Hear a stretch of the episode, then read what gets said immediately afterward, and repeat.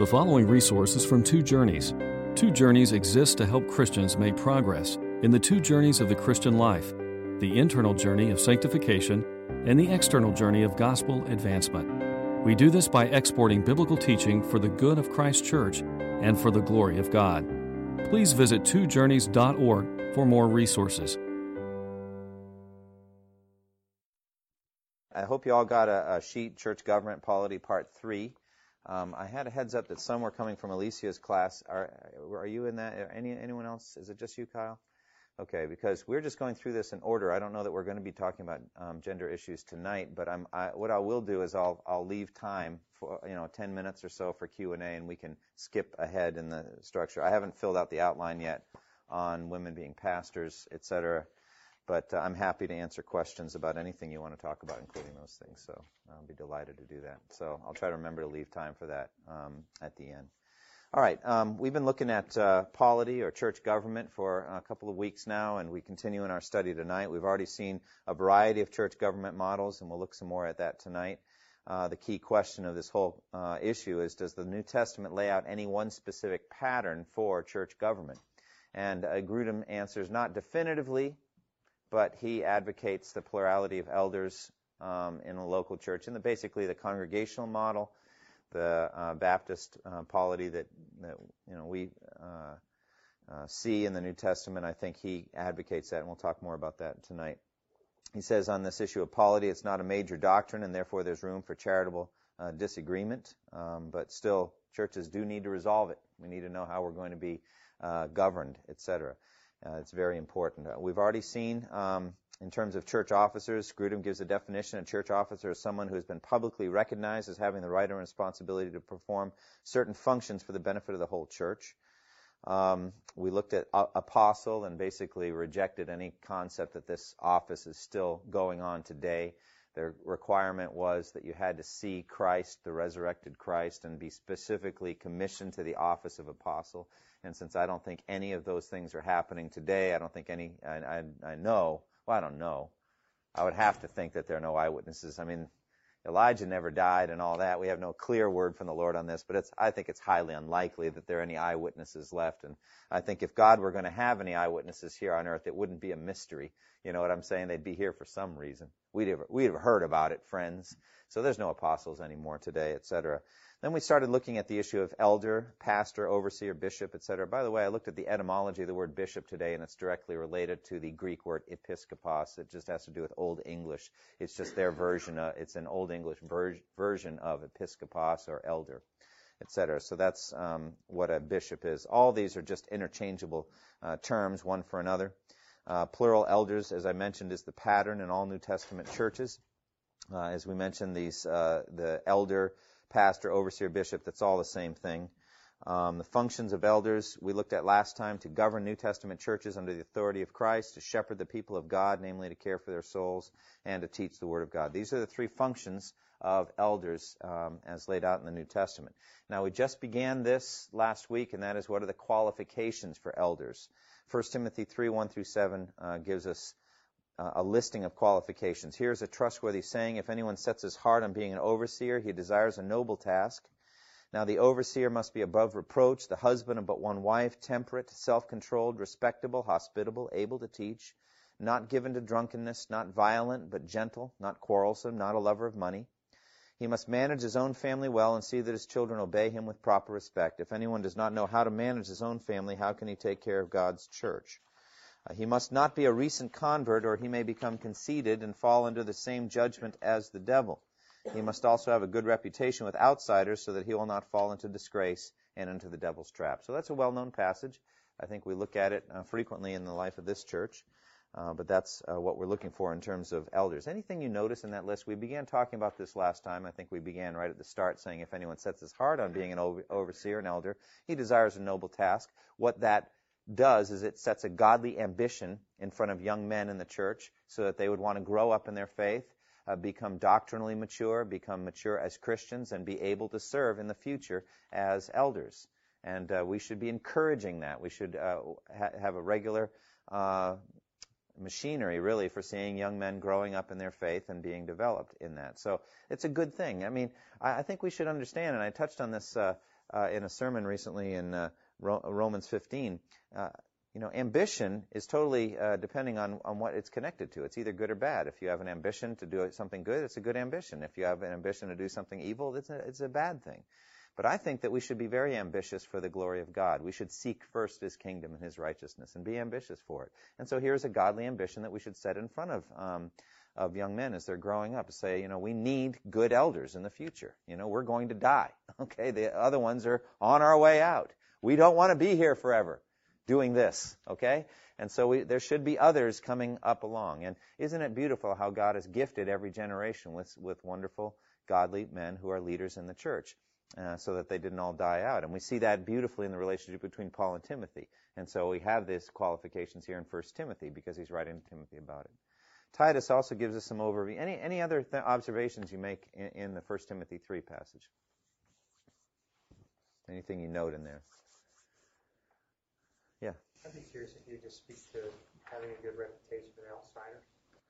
Yeah, well, let me let me turn that back just to the whole group. Why would that be important for an elder candidate to have a good reputation with unbelievers? Outsiders, I take as being unbelievers, people who are outside the church, because they're they're watching. Okay, all right. mm-hmm. It's a good witness to Christ. You're giving a testimony to Christ. Okay. Now it's an odd thing because here are here are unbelievers. You know, you, you might disregard them. Say, what, what does it matter what they think?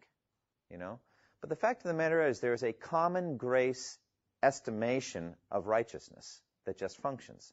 You know, if somebody is a is a uh, an evil person, if he's uh, you know on the take as a judge, let's say, uh, taking um, uh, bribes, or if he's corrupt in his manner manner, uh, or you know, in in the way he carries his business, or if he deals harshly with his wife or beats his children or whatever, I think people just know it's wrong, and that corrupts your uh, your reputation, even if they're not believers. I mean, that's the stuff that's on the nightly news and in the newspapers and all that. We, we, we just have a basic kind of standard of righteousness.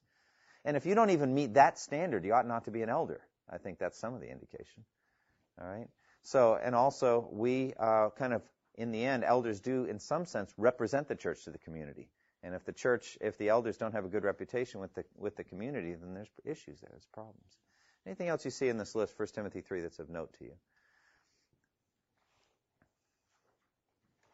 What about that issue of it? He must not be a recent convert.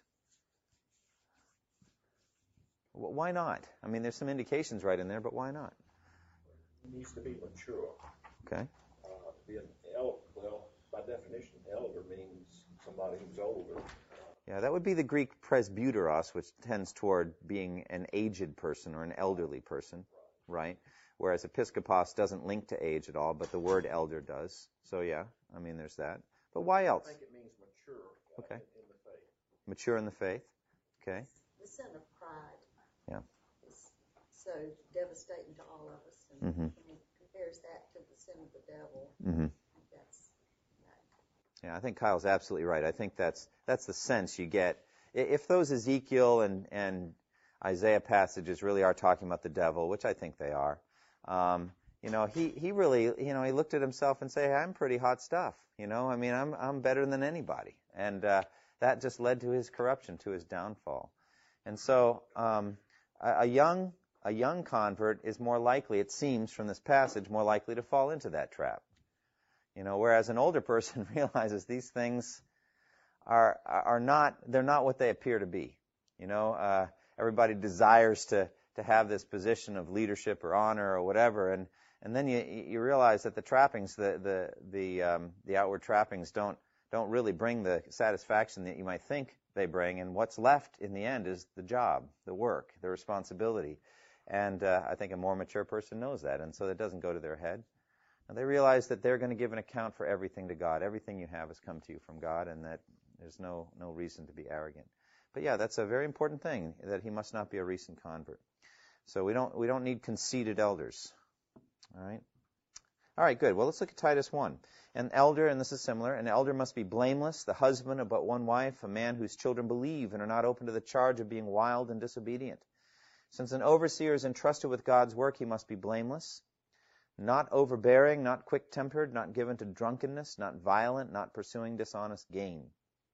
Rather, he must be hospitable, one who loves what is good, who is self-controlled, upright, holy, and disciplined. He must hold firmly to the trustworthy me- message as it has been taught so that he can encourage others by sound doctrine and refute those who oppose it. So we have some overlap between uh, 1 Timothy 3 and Titus 1. Uh, again, you see that word blameless. Actually, Titus has it, has it in there twice, Titus 1. And so uh, there's that sense of there's just nothing obvious against the individual. Nothing pops up in your mind. Uh, the person has carried themselves with a kind of an outward and visible righteousness and a love for God. What else do you notice in, in the Titus 1 passage? The husband of the one wife is in both. Yeah, that's similar. There's some overlap there, and we've talked about that before. But in Titus, uh, it says that uh, children, uh, the children should be believers, Right, basically. right. Whereas you don't have that. Yeah, I mean, in, in 1 Timothy, I think there's a sense of managing the household well. Does it say that? Yeah, he's got to manage. So in both, there's a similar theme, which is that what's going on in the elder candidate's house, household, family matters. It makes a difference. Titus seems to go beyond and say that his children must be believers and not open to the charge of being wild or disobedient. Now, here's where you get an, an, an interesting issue. It's very clear then that you can be a Christian, even a good Christian, and not be qualified to be an elder. All right? I mean, isn't that obvious? And and I don't think that there's necessarily any blame attached to a parent whose children do not believe. Now, I want to be careful about this because frankly, you know, as it is with divorce, so it is also with let's say failed parenting, that any parent would say, you know, I could have done things better, I could have been more patient, more loving, more Christ-like. I mean, there's always that. You're talking about people who live with you and see everything you do, and of course, there's no perfection there. But uh, we also know that the parents have no direct control over whether their children believe or not. And if you don't think that's true, then uh, all you have to do is read Isaiah 1, uh, verse uh, 2, which says, Hear, O heavens, listen, O earth, uh, for the Lord has spoken. I reared children and brought them up, but they have rebelled against me. Okay, well, he says later in Isaiah, What more could I have done than I did for Judah and Jerusalem? What, what did I do wrong? I didn't do anything wrong, and look at them. You know, there he's using a horticultural analogy about grapes, and he says, What more could have been done for my vineyard than I did for it? And why did it yield only bad grapes? So that to me is proof that that good parents can raise bad kids. And that's actually a repeated theme in, in the in the Bible. I mean, godly men who had ungodly kids. Sometimes there's the the the, the quest to find what David did wrong as a father or what Eli did wrong or whatever. And in Eli's case, you can say he never interfered with his son, just let him go wild, even though he was a good man. But I mean, how many times is this? Samuel's kids were disobedient. I mean, it's just a regular theme. Very humbling. But this to me proves that you can be a very good Christian, you can be a godly Christian, you can be a very fruitful Christian and not be qualified to be an elder. Um, and there's two indications of that in the Titus passage. You also have to be able to teach. Suppose you, your gift isn't teaching. What would you say then if somebody says, I'd like to be an elder, but I don't have the teaching gift? What would you say to them? What? Becky? You can't be an elder. It doesn't, doesn't mean you're not a good person. Doesn't mean God's not going to reward you more highly than any ever elder that ever lived. You just can't be that. That's all, because it's part of the job. You know, it's like saying, you know, I'd like to be the music director, but I don't read music or, and I have a tin ear, you know? It's like, well, it just won't work. Be something else, okay? You know, you can't be that. Yes, go ahead. Herb, Herb just looked at me then. Rediscipline that sucker. I can't do that right now, but if that happened, I didn't see it, but if that happens, it'll it'll crop out in other ways, and we'll deal with it then. All right, all right.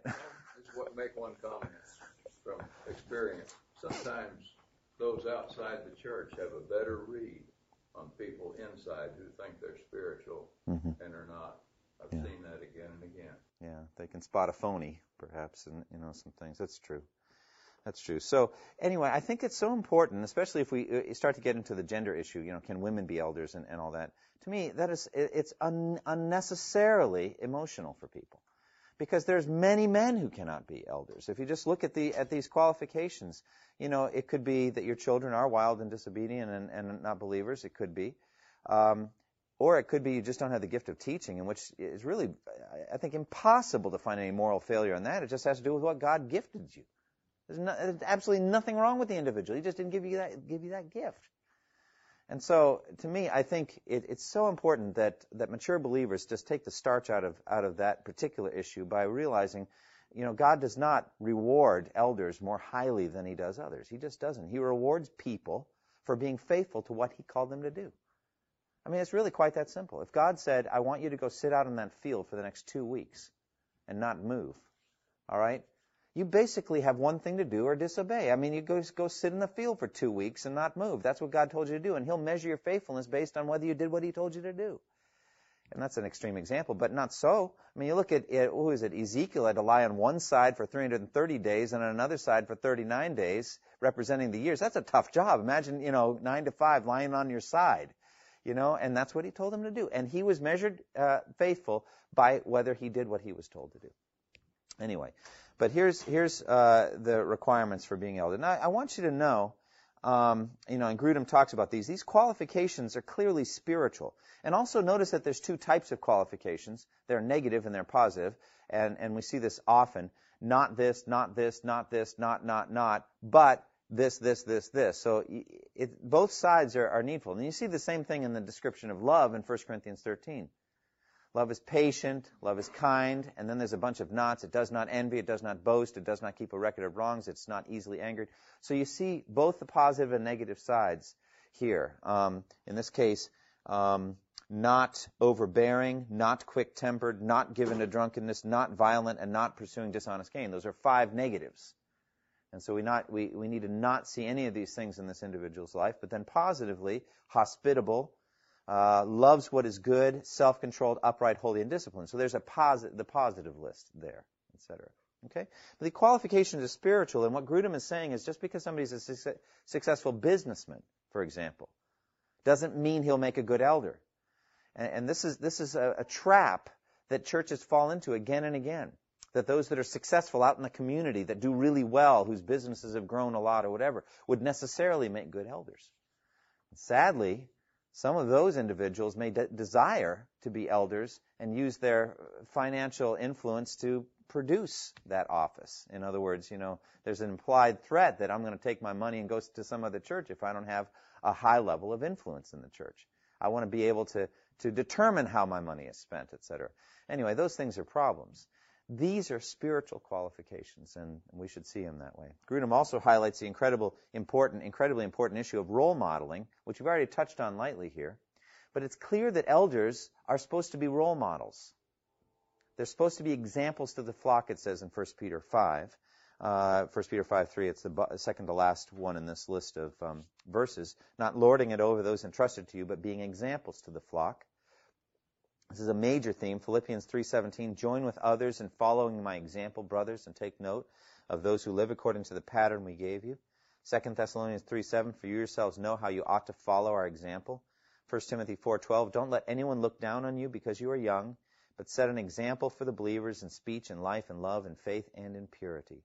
1 Corinthians 11:1, follow my example as I follow the example of Christ. Titus 2, in everything, set them an example by doing what is good. In your teaching, show integrity, seriousness, and soundness of speech that cannot be condemned, so that those who oppose you may be ashamed that they have nothing bad to say, because they have nothing bad to say about us. And then 1 Timothy 3:7, he must also have a good reputation with outsiders, as we've already talked about. So why is role modeling so important for the elder? Why is that an important issue?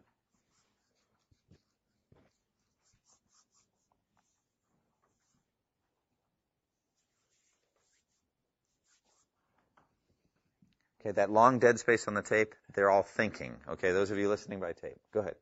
Looked on as an example the, for everybody. Okay, all right. Looked on as an example for everybody. Okay, why is that important? Why do we need examples? Jim, what do you think? Mm, so we can see it acted out and have an idea of what it means to be this and do that. Okay. Exactly. That's right. I think it's But we're talking about good role models here, right, and obviously. as opposed to bad role role models. Sure. And with a good role model being acted out, not only uh, are elders being light to the world, Mhm. but they are also, by their mere role, that they can draw people to Christ. Right, right. I think it also just has to do with how we interpret the Bible. Um, you know, when I was doing the the spiritual, um, the sanctification book and, and all that stuff, and we are talking about knowledge, faith, character, action, I said that knowledge breaks into two parts: uh, factual knowledge and experiential knowledge. Factual knowledge is gotten by reading the Bible. Experiential knowledge is gotten by living life, and the two of them are totally intermeshed. So if you see a verse that says something like this Be completely humble and gentle, be patient, bearing with one another in love. If you have no examples of that in your life, then you can't obey the verse. It's really that simple. You have to see how it's done. How do you treat people with love? How do you bear patiently uh, with others who are opposing you? If you don't see somebody do it, you have to act it out. And then, and then the same thing happens. There's so much of focus on the family here uh, that the individual is a godly husband and a good father uh, that shows how much of that is caught by experience and by watching, and, and, that you can't read about it just from the text of Scripture. Like uh, husbands love your wives as Christ loved the church. Well, it's that's great. You need that. It's so important. But then it's it's so important also to have somebody who shows you how to do that. Um, so role modeling is very important. All right, we've touched on this uh, before, but the meaning of husband of one wife. Um, I don't know if we want to go through all this again, but I'll just touch on it. Um, some options of what this means. Divorced and remarried men excluded because the theory goes that they are not the husband of one wife. That's one approach. Polygamists excluded. Grudem favors this because all other qualifications speak to a man's present status in life. In other words, not presently a violent man, etc. Don't don't take that statement too far. It's like, well, last week he was a violent man, but he's reformed now. He's turned over a new leaf. Obviously, he has to have established a new character for years but suppose, you know, in the past he was uh, these things, that doesn't disqualify him from the office. That's the point that Grudem's making here concerning his marital state, um, etc. Uh, Grudem gives us some additional thoughts. Clearly, church leaders' families are meant to be exemplary since other qualifications get very specific about his children's leadership at home. We've talked about that. Unmarried men, like Paul and Jesus for that matter, have sometimes been excluded from office on the basis of this verse in some churches.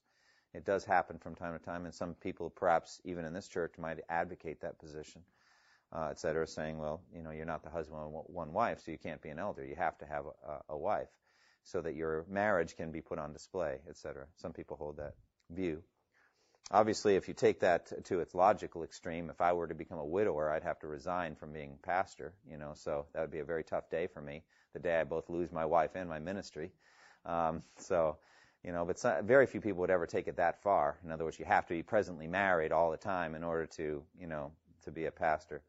Long story short, it's a challenging verse. You know, if if he had meant to talk about divorce, there are words for divorce, etc.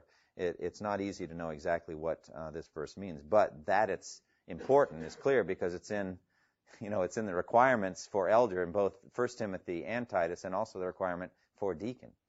So the key idea, I think, is a one-woman man it means more than just no divorce, but a full commitment to one's wife as Christ is committed to the church. I think that at least we can say. Jack. You know, sometimes it leaves out words, and sometimes you, you have to read in a little bit of something. That, you know, it, it says actively the, I, the, the, the husband of but, but one wife, you know, mm-hmm. or something like that. In other words, if a if if a man, like I said, if, if something happened to your wife and all, you, you would still have never been married but once, you know, mm-hmm. the husband of but one wife, mm-hmm. you, you, could just take this thing all kinds well, of directions. Right, like I mentioned, there's no one advocating that, thank God. Um, but uh, yeah, I mean the Greek just says a one-woman man. That's a literalistic translation of what the Greek says. So, uh, at any rate, uh, let's go on. Uh, public installation of elders. Uh, this is usually done by the ceremony of laying on of hands in public. 1 Timothy 5:22 says, "Do not be hasty in the laying on of hands." I think that's just more of the same, where it talked about don't ordain to the elder ministry a recent convert, something he already said in 1 Timothy 3 when it says, "Do not be hasty in laying on of hands."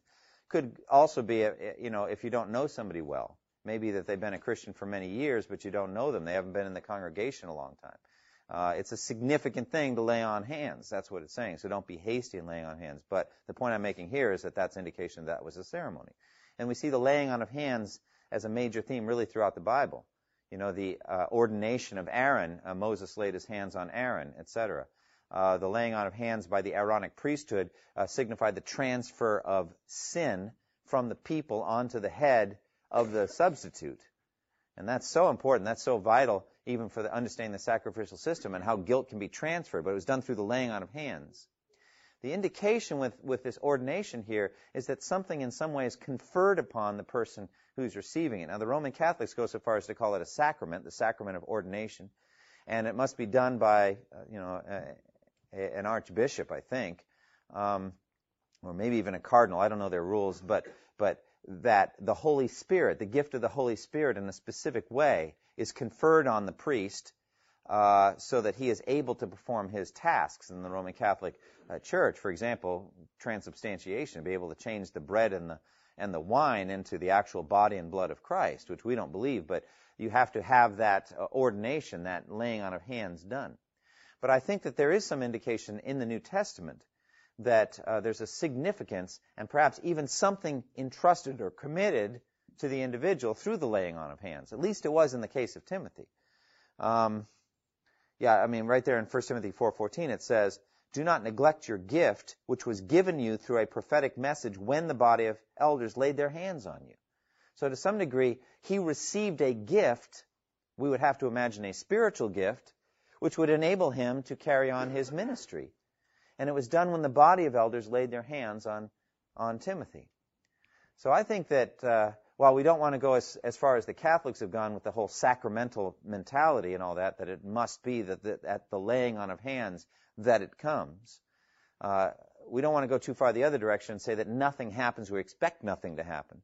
I mean, why couldn't God give a spiritual gift at the time that people lay hands on you know, and, and to me, I've had a more of a dynamic view of uh, spiritual gifts anyway. I, I used to think that you got it kind of genetically in the in the original conversion package. You know, the, the moment you came to Christ, you got your spiritual gift package, and that's that. Now it's kind of like like getting parachuted into enemy territory, and you got this box, and it's got everything you need, and nothing else is coming your way. And and you got your radio, and you got enough food and provision for 11 days, and and this is it. There's nothing else coming. Well, I don't know that there's any indication in the Bible that that's an accurate way of looking at spiritual gifts. I mean, God can give you a gift anytime He wants to, and then shut it down when you don't need it anymore. I mean, I, I just have a more dynamic way of thinking of it, just looking again at Scripture. Is there indication to say that you have a gift for life, or that you get only one chance at getting gifts, or any of that? I don't think so. So why not? Why wouldn't God give gifts to people at the time of the laying on of hands? I just don't want to go so far as to say it only happens at that time or it happens every time hands are laid on. I wouldn't say that. At least it happened that for Timothy. So what I want to do when we lay hands on somebody, like we did with Jeremy Cooper recently, what, what I want to do is say, don't don't sell God short. Don't don't expect that nothing will happen here. It's just a, a Zwinglian kind of empty ceremony and nothing's going to happen. You know, we don't believe in that stuff. We're not Catholics. I mean, don't don't think that. Expect that God will bless and in some way give you a gift and equip you for your ministry. Ask Him for it. Why not? And expect. I do the same thing with the Lord's Supper. I don't think that we should, you know, expect that the Holy Spirit will not do something mighty and powerful in our midst when the Lord's Supper is celebrated. We're just not going to go so far as the Catholics to say that it's the real presence. But why wouldn't we say that the Spirit is going to be powerfully active in our midst during the time of the Lord's Supper? He, he told us to do this. And my feeling is we should expect it. So anyway, that's my, my take on the laying on of hands. At least this much is the case. Remember at the beginning of this of this whole inquiry, we were talking Grudem, and he was saying an officer is somebody who's been publicly recognized to play a certain role or function. And I think this is the time of public recognition. That this ordination set this individual apart unto this uh, elder ministry. And it's a significant thing. Yes, sir. Somewhere in Edwards' writings, he said we must not limit God except where he's limited himself marvelous. It's beautiful, beautiful. You know, and that's the very thing I, I uh, talked about in my sermon on uh, uh, Psalm 50, verse 15, uh, that I got from uh, Spurgeon. This concept that God has put Himself under some kind of bondage by the promises that He makes and by the commitments He makes, etc. So that's a very good word. Thank you. All right, so the laying on of hands, you can just follow it through. It, it happens a lot. Prayer and fasting by the church body is also mentioned as the Holy Spirit, uh, as is the Holy Spirit's vital role. Acts 13, 2 and 3. While they were worshiping the Lord and fasting, the Holy Spirit said, Set apart for me Barnabas and Saul for the work to which I have called them. And so after they had fasted and prayed, they placed their hands on them and sent them off. So this is a, a regular, a regular issue here, the laying on of hands, and I think that the church ought to do it. I'm not going to call it a sacrament or whatever, uh, you know, ordinance like baptism and Lord's Supper. But I, I, think that there's a clear biblical pattern here. It's repeated many times. It's, it's established in the Old Testament with the ordination of Aaron uh, and uh, also the other priests that followed. Whenever there's an ordination ceremony, there's the laying on of hands, etc. And I think it's a visible symbol of the gifting of the Holy Spirit enabling this person to do their work. All right, so this ends the elder uh, section. Any questions or comments about it? Anything? All right, I tell you what. Why don't we, um, since I think there's more people from the the women's class tonight, why don't we go ahead and and I'll I'll do my best. We'll just skip the deacon section for now, and we'll go on to the uh, gender uh, issue and just ask the question because uh, I think it's clearest on this. Uh, can women be elders? Um, so, like I said, I didn't develop it. Look on page 11. It's the very vast back thing. I haven't done it yet, but I still remember. you know, and I, will do my best uh, with it. But why don't you take your take your Bibles and look with me at 1 Timothy 2, and uh, try to understand um, these these views. So I'm, I'm, jumping out right at this point just to, to, be a benefit to those who might not be with us the next time we study, and to be available to answer any questions they may have about our church. Um, but 1 Timothy 2:11 and following is one of the two key. Pa- there's a few key passages here, but I'll tell you what, though, I, I, don't think there's any one key passage. I really think that this question should be answered best by looking at a whole bunch of themes throughout the Bible. Yeah, actually, let me let me just before we even read this, I want to just preface it uh, in in that way. Uh, one of the one of the insights that I think God's given me recently on this uh, topic uh, about gender and office in the church and and all of that um, uh, came when I was doing my uh, Proverbs 31 sermon for Mother's Day and uh, you know how it says, uh, "Let her works uh, earn her praise at the gate," etc. I was thinking about that, uh, and I was just thinking about the theme of rewards. And uh, it was something I'd noticed before, but I'd never linked it specifically to gender. Okay, and that is in Matthew chapter 10. Uh, Jesus says, "He who receives you receives me, and he who receives me receives the one who sent me." remember, in, in, Matthew 10, he's sending the 12 apostles out to do ministry and it's going to go very well that first time, but it's not going to go so well over the 2,000 year life of the church. And so, as usual, Jesus' words are immediate and then they stretch out over the whole church age. So he begins talking about what it's going to be like for the sent ones, the ones that are going out, and it's going to be pretty tough on them, frankly. Uh, they're not always going to be received. They're actually, in some cases, going to be persecuted.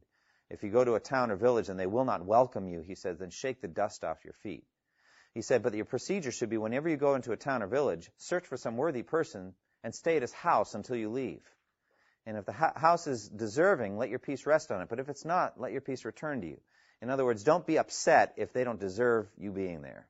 All right, don't let it ruffle your feathers. You've got a mission to do, but you've got to try to find a place. And if they are worthy people, don't be looking for a new place every night. Just stay there because you're not there for that. You're there to do the work, uh, you know. So just let your physical needs be met by this family. Later in chapter 10, he comes back to talk about those people, I think. And this is where the, I think the cup of cold water thing is, is frequently taken out of context and misunderstood. It's frequently used for benevolent ministry. Like we should be giving a cup of cold water to people, you know, who are starving or thirsty. And I don't think that's what it's talking about at all. I think there's a much uh, more contextual interpretation, which is so beautiful. And that is that basically anything that anyone does to help these sent ones along in their way, in their ministry, will be rewarded. And as a matter of fact, you get the same reward as the sent one does. You get the same reward as the apostle, you get the same reward as the prophet, you get the same reward as the righteous man. He says that. If anyone, he receives a righteous man because he is a righteous man will receive a righteous man's reward. He who receives a prophet because he is a prophet will receive a prophet's reward. And if anyone gives even a cup of cold water to one of these little ones because he is my disciple, I tell you the truth, he will never lose his reward. What is Jesus saying? He's saying that support ministries are equally rewardable to upfront ministries. That's what he's saying. So if you support a prophet as he does his upfront ministry, you get the same reward he gets. And you say, well, why is that important? Well, let's, let's think about rewards, all right? We're talking about God saying, you did well. I'm pleased with you. What could be better than that? Isn't that what you should be seeking? Isn't that should be a motivation? I think you should be seeking rewards. It's not a shameful thing. As a matter of fact, Jesus tries to protect your rewards in Matthew 6. He said, don't do it in front of people to be seen by them. You'll lose your reward. You don't want to lose your reward, do you? So when you pray, go into your room and close the door and pray to your Father who's unseen. And your Father who sees what is done in secret, He'll reward you. So we should yearn for rewards. They don't substitute for having your soul saved, so it's lower than that. You should seek first that your soul would be saved. But now that your soul is saved, now what? Well, I think you ought to live for rewards. And what are they? Well, I think it's the praise of God, that God would be pleased with you. And what's wrong with that? What's wrong with a son or daughter of God saying, I want to live my life in a way that He's pleased with me, that He likes what I've done? I don't think you can do any better than that. And so, if I'm going to reduce it to something ridiculous, and He tells you to go sit in a field for two weeks, your life has become very simple. At that particular moment, all you need to do is go sit in the field for two weeks. All right? Unfortunately, he doesn't usually send an angel with a scroll saying, You're hereby commanded to go sit in a field for two weeks. Instead, you're given the scriptures and you have a sense from God what he's calling you to do, and you try to be faithful to that. In the end, you will be measured by how faithful you were to what he called you to do, not by anybody else's calling. So you can't do any better than to do that which he called you to do. It's the, it's the number one thing that all of us should be seeking to do. So from Matthew 10 and Proverbs 31, what I get is that, that let's say a pastor's wife who supports the pastor in his ministry gets the same reward as the pastor. And uh, I can tell you, my wife's given me far more than one cup of cold water in my life. And, and even if she had just given me one cup of cold water, Jesus already said she'd never lose her reward. He uses rather extreme language. But she's given me far more than that. She's an excellent cook. I mean, she really is. So if the, cold water is really pretty easy. I mean, how about a, how about a meal, you know, and how about all the other things? And how many occasions have I been well dressed for in which if I had had my way, I would have been poorly dressed for them? And it continues even to this present time. All right? I am probably untrainable in this matter. All right? So I need her help, such as when she asks me, is that what you're wearing? I have learned to listen to her. Okay. Okay, that's a key, a key moment for me. I can be a fool and say, yes, it's what I'm wearing, whatever, but she's obviously brought up the issue because she thinks it's worth discussing. Okay? I usually tend to overdress. That's my problem. But uh, at any rate, uh, you know, all of that stuff matters to God and it's vital. Now, why do I talk about this? Because we are just confused about this. We, we think that your worth and value is connected in some way to what you can write on your resume or your achievements or whatever. And the more splashy and big and all that it is, then the more desirable it is. And, and all that whole thing is false. But it's been around a long time. Remember how in, in Corinthians it said you are eagerly desiring the the the more the showier gifts, etc. There's different interpretations for that verse, but it seems the Corinthians were kind of elbowing each other out so that they could put themselves forward. And so it's been around a long time. I, I, really think it is the trap of the devil. There's that pride that you want to be up front. You want to be one of those things. And it's not a gender issue. It really is just a human issue. You know, um, that, that's why you don't want a recent convert. There's nothing wrong with recent converts. They're wonderful people. We want lots of them in this church, don't you? Somebody say amen. We want lots of recent converts. They just can't be elders yet. That's, there's nothing wrong with them as people. And, and so there are actually numerous restrictions in this matter. But the gender one tends to be so emotional to, for people because, in effect, you're saying there's nothing I can do. Well, due to what? To become an elder? Well, that's true of the person who doesn't have the gift of teaching. There's nothing they can do to go get it. God didn't give it to them.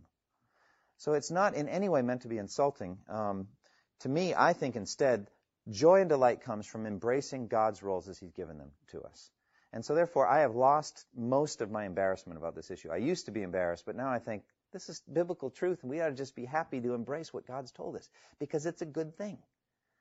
But the question that we have to ask here, and the first question, the others, you know, there are other questions that could be asked, and I'm willing to answer them as best I can. I do tell you this: the further we get away from the question, "Can women be elders?" the less certain I, I am in my answers and probably the less certain you should be in your answers too, because it, it, becomes less and less clear the further you get from that. But I think in this, it's pretty clear. The biblical answer to that question is no. Women cannot be elders of a church. And I get that out of 1 Timothy 2, um, 11 and following. A woman should learn in quietness and full submission. I do not permit a woman to teach or have authority over man. She must be silent. For Adam was formed first, then Eve, and Adam was not the one deceived. It was the woman who was deceived and became a sinner. But women will be saved through childbearing if they continue in faith, love, and holiness with propriety. Now, I think it's important to notice that uh, the chapter divisions came in later just as a help so that we could read Christian books and then reference scriptures and uh, know where to go. But uh, we uh, continue to go on, and the very next thing discussed is what? Right after this. What's the very next thing that's discussed in 1 Timothy?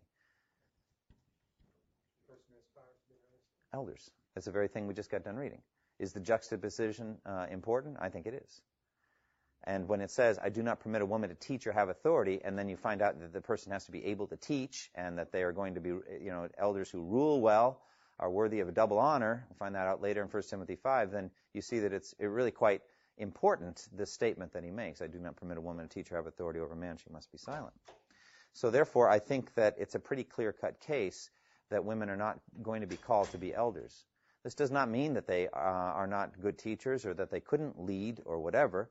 It just means that God doesn't permit them to do so in this uh, matter of being an elder in the in the church. Now, if you ask me why, I would have to tell you any answer I would give would be speculation.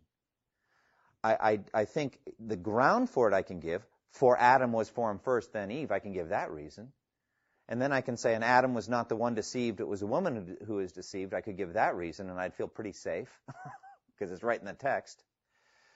You know, I did have one very clever and intelligent debater, a woman that I knew at Gordon Conwell. We, uh, I, I, pretty much knew whenever I'd see her, we were talking about this issue. Um, so, like, she'd come up and she'd say, you know, do you think that commands that are repeated many, many times are more valid or important than those that are just given once? And so I would say, why don't we just cut to the chase and what is it you're asking? Because I, I, mean, I always knew that that we were heading there eventually, and that's what, that's the way it was at Gordon Conwell. We were always talking about that one particular issue. Um, but she said to me, "So what would you rather have?" I mean, here's this woman who thought she was doing right. She was deceived. She was thinking she was doing well, but Adam wasn't deceived. I, I mean, I'd kind of rather have the woman. I said, you know, that's clever in one sense, but obviously for Paul, he'd rather not. And so whatever reason you have, he thinks it's important that she was deceived. Now, I don't, I don't, I can't go much beyond that. You know, clearly there was enough sin to go around. And Adam knew very well what he was doing, and it is in him, not in her, but in him that the whole human race fell. So we should not, nobody's ever minimizing what Adam did. All I'm trying to say is that Paul gave these reasons. Now, there are, there's all kinds of work done on these verses. there are books written. There are all kinds of things done. I'll tell you this though, all men are like grass and all their glory is like the flower of the field. The grass withers and the flowers fall, but this word's going to be with us forever. And, and no matter how much work people do on it, it will still stand. We can't change it. It's there. And I don't think any godly person desires to change it. We just want to understand it. Um, so, uh, what are some of the things that are said? Well, some of the things that are said is that Paul was writing to a certain specific situation in Ephesus.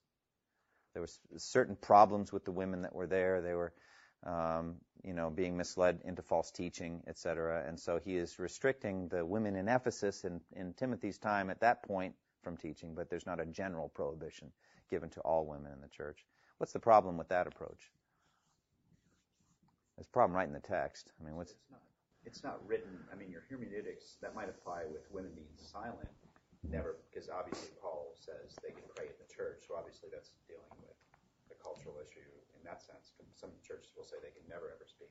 Right. You know, but that that I mean that's in context speaking in creation, right after creation. So he's given a creation ordinance. I mean, ordinance. Right? Well, that's it right there.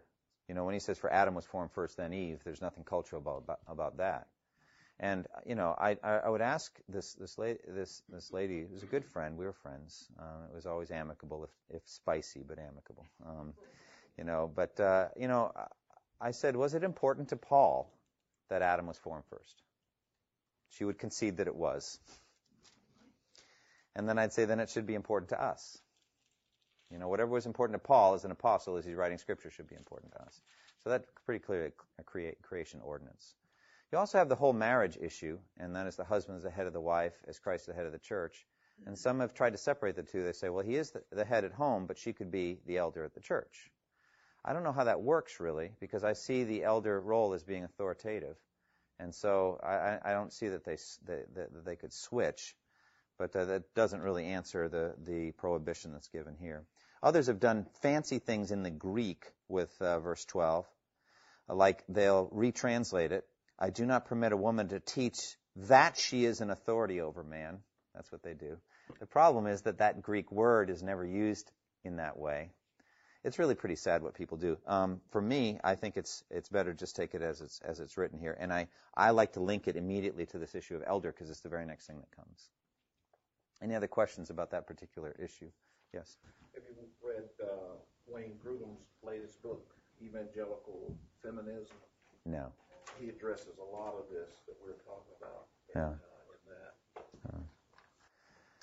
Yeah, I, I would like to. I heard about it um, today, as a matter of fact, so I didn't know. I know he's done done work on this. Um, you know, you mentioned first uh, First Corinthians 14. Let's look at that for a minute. Um, and uh, actually, Peter, you alluded, I think, to 1 Corinthians 11 and 14. These are the other two passages that I referred to. 1 Corinthians 11, he says, I praise you for remembering me in everything and for holding on to the teachings just as I pass them on to you. This is 11, verse 2. Now I want you to realize the head of every man is Christ, and the head of woman is man, and the head of Christ is God. Every man who prays or prophesies with his head covered dishonors his head, and every woman who prays or prophesies with her head uncovered dishonors her head. It is just as though her head were shaved. And by the way, as I read the NIV, and if you're looking at a different translation, it may sound radically different to you. Um, this whole head covering thing is really quite remarkable, and people have the hardest time. Are, are we talking about hair or a piece of fabric on the head?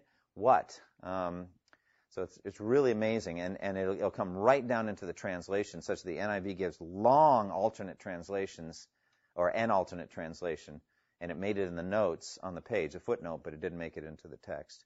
But anyway, so if you're reading and what I'm saying doesn't sound like what you're reading, that's why. It's because there's a challenge to translate it. if a woman does not cover her head, verse 6, she should have her hair cut off. And if it is a disgrace for a woman to have her hair cut or shaved off, she should cover her head. A man ought not to cover his head, since he is the image and glory of God, but the woman is the glory of man. For man did not come from woman, but woman from man. Neither was man created for woman, but woman for man.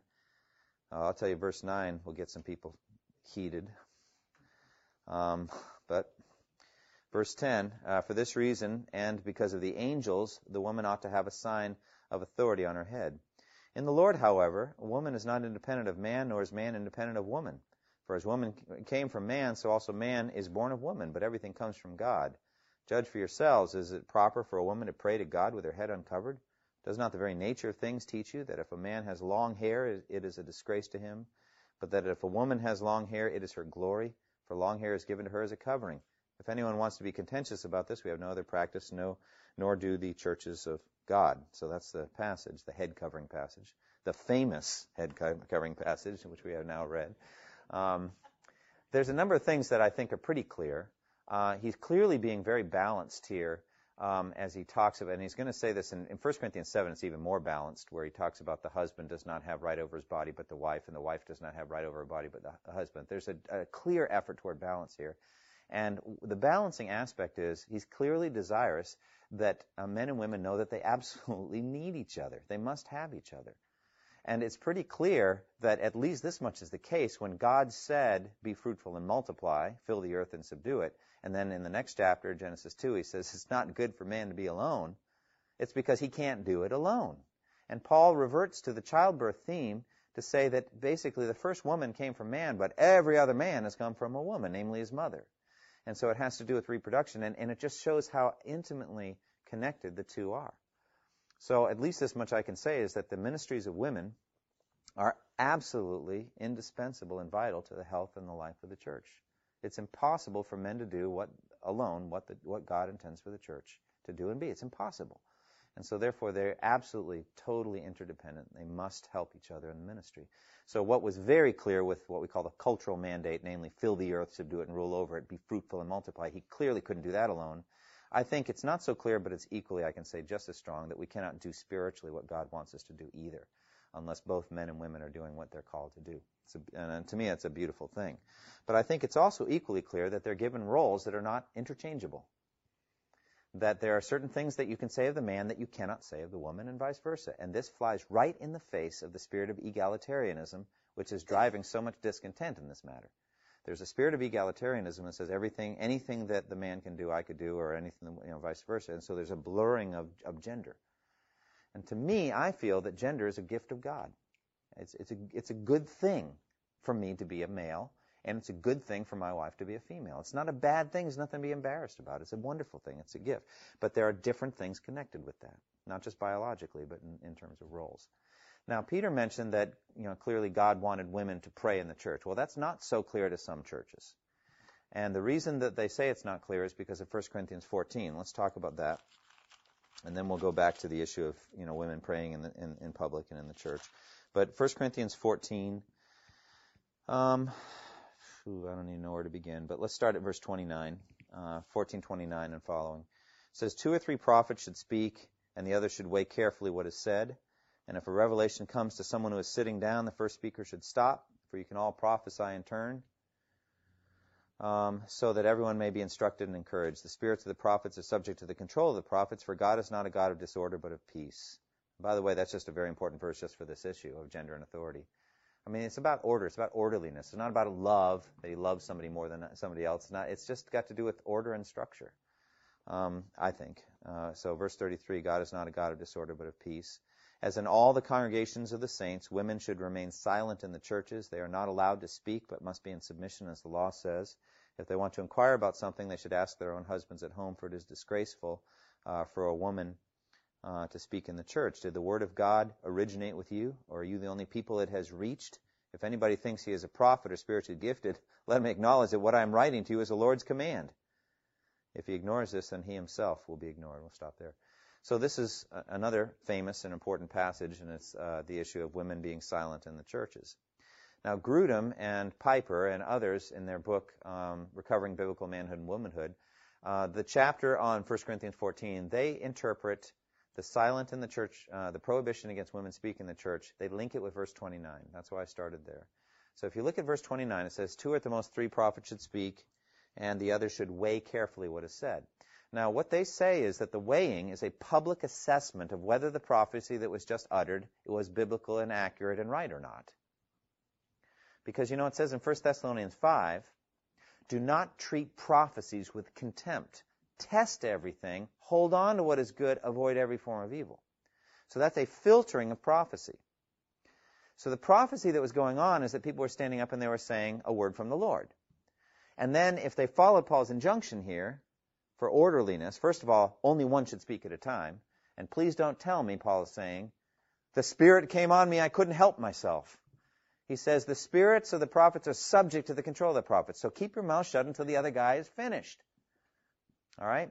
And then when he's done, then you can speak. Two or three, at the most three. All right?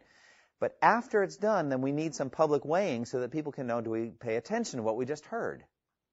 I think what, what Grudem and Piper are saying is that, that women are excluded from the public weighing of the prophecy, not from speaking at all, period, ever in the church.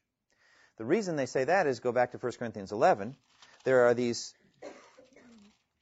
you know, if a woman prays or prophesies, she should do it with her head covered, right? That's what they say. So clearly, God intends women to pray and prophesy in the church. Hold on, say others. Is that so clear? Are, do we know that 1 Corinthians 11 is talking about a public setting? In 1 Corinthians 14, it says that, you know, women, it is disgraceful for a woman to speak in the church. So clearly, it's not disgraceful for a woman to speak, period. That would be so difficult for some, okay? That's all I'm going to say, all right? But imagine going through your whole life and never being permitted to say all of those things that pop in your mind to say. It'd be very frustrating for a male as well as a female. But I think it might be said in some cases even more for a female than it is for some males anyway. But this is not a universal prohibition against all speaking, but it's speaking in the church. And I think even more clearly in the set times of the church when there's a, a service going on, that, that kind of thing. The meetings of the church. The question is, is 1 Corinthians 11 talking about women praying in the church? Now, contextually, you're really divided 50-50. Okay, because if you look at chapter 10, chapter 10, at the end of chapter 10, it's talking about eating meat sacrificed to idols and eat anything sold in the marketplace without raising questions of conscience. Is that in the church? Well, clearly not. It's in the marketplace. Or if you get invited to a non-Christian's home. But in verse 17 and following, it says, In the following directives, I have no pra- uh, praise for you, for your meetings, see that? Do more harm than good. Verse 18, in the first place, I hear that when you come together as a church, that settles it. This is clearly the public worship of the church. He's talking about the Lord's Supper there. So you pay your money, you make your choice. For myself, I think he's probably permitting women to pray and prophesy in public. Others don't think so. They think it's just disgraceful for a woman to speak during the public setting of the church. So what do we end up with at 414 Cleveland Street at 11 o'clock, okay? We end up kind of a middle position, okay?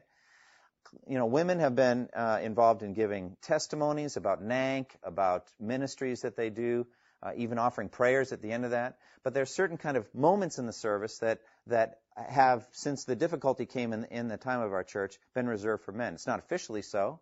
And if we had a woman read the scripture right before the sermon, I don't think that the roof would come down in, the church. I don't think that. And we're, we're looking at these things. I don't, you know, I, I actually, uh, Eric emailed, um, I think Wayne Grudem or somebody and asked this specific question about women praying in the worship service and reading scripture. And, and their mentality, their approach was that women should be permitted to do anything that's not clearly forbidden. Okay? So here you get into that whole uh, regulative principle versus normative principle approach. Um, for, for me, I think at least this much is the case. We don't know what to do with the head coverings. Okay? I don't, other than maybe one or two people, I don't think any of the ladies wear hats. All right? So that seems to be gone. Is there a universal, transformable, or transferable print? Do you want to wear a hat? I don't, I don't know. I, no, all right. Okay. Is there a universal transferable principle from 1 Corinthians 11? There seems to be, and that is that there needs to be an outward display of submission to God ordained male authority. What does that look like? I don't know. In every church, it seems to be a little different, you know? Um, for us, it, it's that maybe that time when, you know, and we didn't always stand up when the scripture was read right before the sermon was preached. But I instituted that because I wanted there to be a sense, somewhat like, like, you know, Israel at the foot of Sinai, that we're hearing from God now. You say, well, that's not fair to the scriptures that are read earlier in the service, right? I, have heard all these things. It's so interesting. It's just fascinating to be a pastor. But, uh, you know, I think all the scripture read in the service is important, equally so. But I wanted to have at least one moment in which we just had a sense of the seriousness of the Word of God.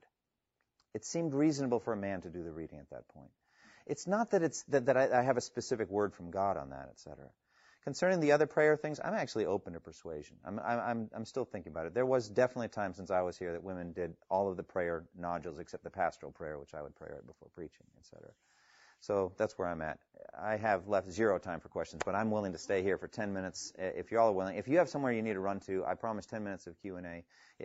Feel free to get up and go if you've got choir practice and all that. But I'll stay here for 10 minutes in this setting and answer questions. Any questions about what we've talked about? Well, good. Anyway, so no. yeah. Head coverings. yes. like in the beginning, it just seems like, oh, you can take that as a metaphor. My covering is my husband. His covering is Christ. Mm-hmm. And but then keeps going on, and it seems very literal. And then mm-hmm. it says, doesn't the very nature of these things? And it's like, well, Indians had long hair if I look at them, no, that the nature doesn't tell me that, you know. It's a difficult uh, saying. Doesn't the very nature of things teach you, etc. I, I would say generally. I'm, I'm not going to. I'm not going to say that this is a good interpretation of Paul's "doesn't the very nature of things" verse. But isn't it true that for the most part, men and women have different hairstyles? I mean, I mean, almost universally, if I see, and my eyesight's getting worse by the by the month, so pretty soon I may be wearing glasses. Although I'm kind of ashamed at this point. I don't know. I'm, I'm a very public person, and I've noticed that when things happen to my body or whatever, that people notice and comment on it. And so I have to be willing to, you know, to to get up there and preach with glasses like this and look. But I I can't see as well as, but I can almost tell if somebody's a lady or a man by their hair hairstyle. So it may be just a general principle in almost every culture. Men and women's hairstyles are just noticeably different. I don't know. So, but keep, yeah. Well, see, there you go. There you go. But should I be ashamed, which is what Scripture seems to imply, if my hair fell out or something? Is yeah. that physical? Is that make? Is that some kind of unrighteousness in me or something? Um, Andy, in mm-hmm. our classes with Alicia right. on that, she gave some um, background about the deal about shaving your head. Yeah. That it was related that in those days, it, prostitutes mm-hmm. and so forth were expected to shave their heads. It was a scorn, like wearing the scarlet letter kind mm-hmm. of thing. And so it was really more reference to that. Mm-hmm. That you know, it made you an un- it indicated you were unrighteous. Mm-hmm. And yeah. So mm. speaking from that perspective. I think that's a good thing, and, and so I'm always looking for a transferable principle, so that 1 Corinthians, 1 Corinthians 11 still says something to us today. And I think at least this much is the case. If that's if what you said is true there, it's don't look like a prostitute. I mean, there there shouldn't, you know, and for us, we probably know what that means. I mean, if you saw somebody walk in, you, could probably say, mm, you know, that's not appropriate. It's just not appropriate. And the reason is, it, it, it, I hate to say it this plainly, but it's to the prostitute's advantage to dress in a way different than most women do so that you know what she's doing. And so therefore, in every culture, there's going to be, uh, you know, a way that you can present that. Maybe in that culture, they shaved their heads and you just knew what that meant. So I, the, the problem that you always get into with with New Testament background stuff is that it's not in the Bible. You have to you put you put your hand your your heart in the hands of experts, and they're telling you stuff that you can't verify. But I think it's probably the case there. Any any other question about head coverings? I'll do my best with it. It's a tough tough verse.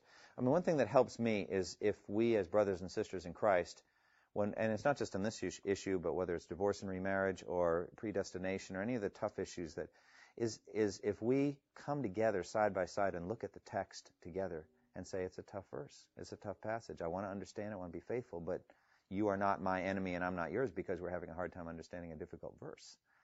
So that, I mean, that's what I, I want to try to get, get to, cetera. I think in the last few generations, maybe only one generation, a lot of these things have changed. Mm-hmm um, the length of hair for women, yeah.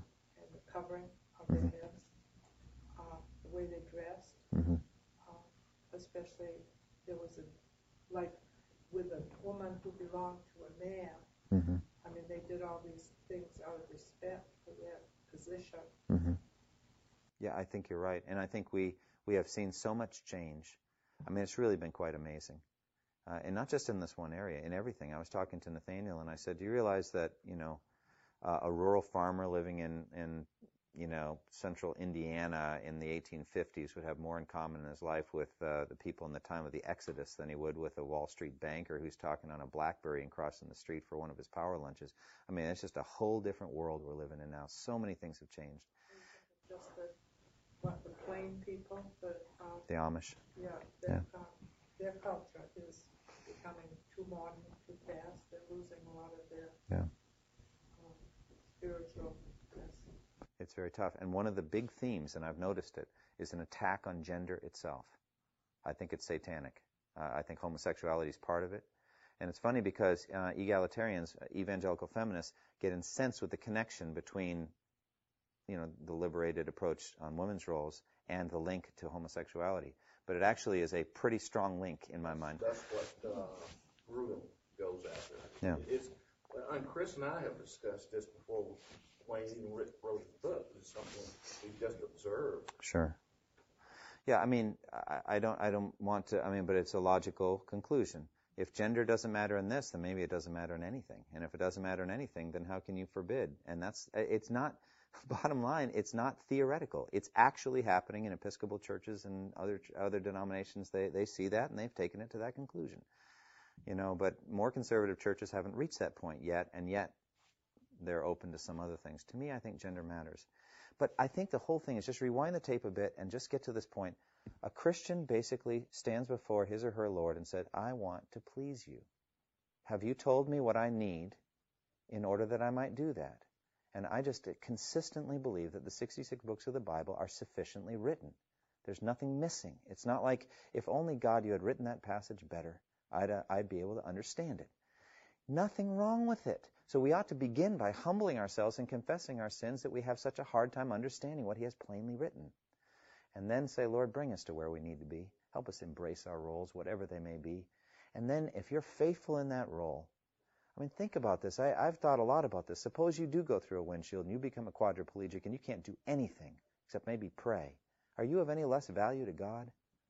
Can you live out the rest of your years like that in a way that pleases God? I would hope so. And so therefore, I think we have to lose this whole American achievement thing and just say, God, what do you want me to do? And be faithful with that. But understand that even that inner sense of what you want to do, you have to humble yourself and submit to the scripture and to the body of Christ to approve that. It isn't just an independent person's decision. I will be, I will be, starting next week, the pastor, senior pastor of First Baptist Church in Durham, North Carolina. Well, I'm going to have something to say about that because I feel like I'm called to do that. Okay? So if you have that internal sense, I'll need that confirmed and then I'll resign. Okay? Until then, I'll keep doing this. So you can see that internal callings have to be confirmed by Scripture and by the Bible. Anyway, two more minutes on my 10 minute promise. Anything else? Yes. Okay. Speak to us as a church as to how the, um, when I read the passages on choosing elders and Right. consider staff elders, if you do the pastor, overseer, bishop all as one, Right. how do you how do you hire staff based on these requirements? I mean, it's almost impossible to really know Right. to answer them fairly. I would think. Quite frankly, not every church sees all ministerial staff as elders. And as a matter of fact, Grudem says later in this chapter, um, he says it's not wise for churches ruled by a plurality of elders to have a majority of those elders being associate pastors who are under the authority of the senior pastor. Because then the senior pastor brings too many votes to the table in every issue.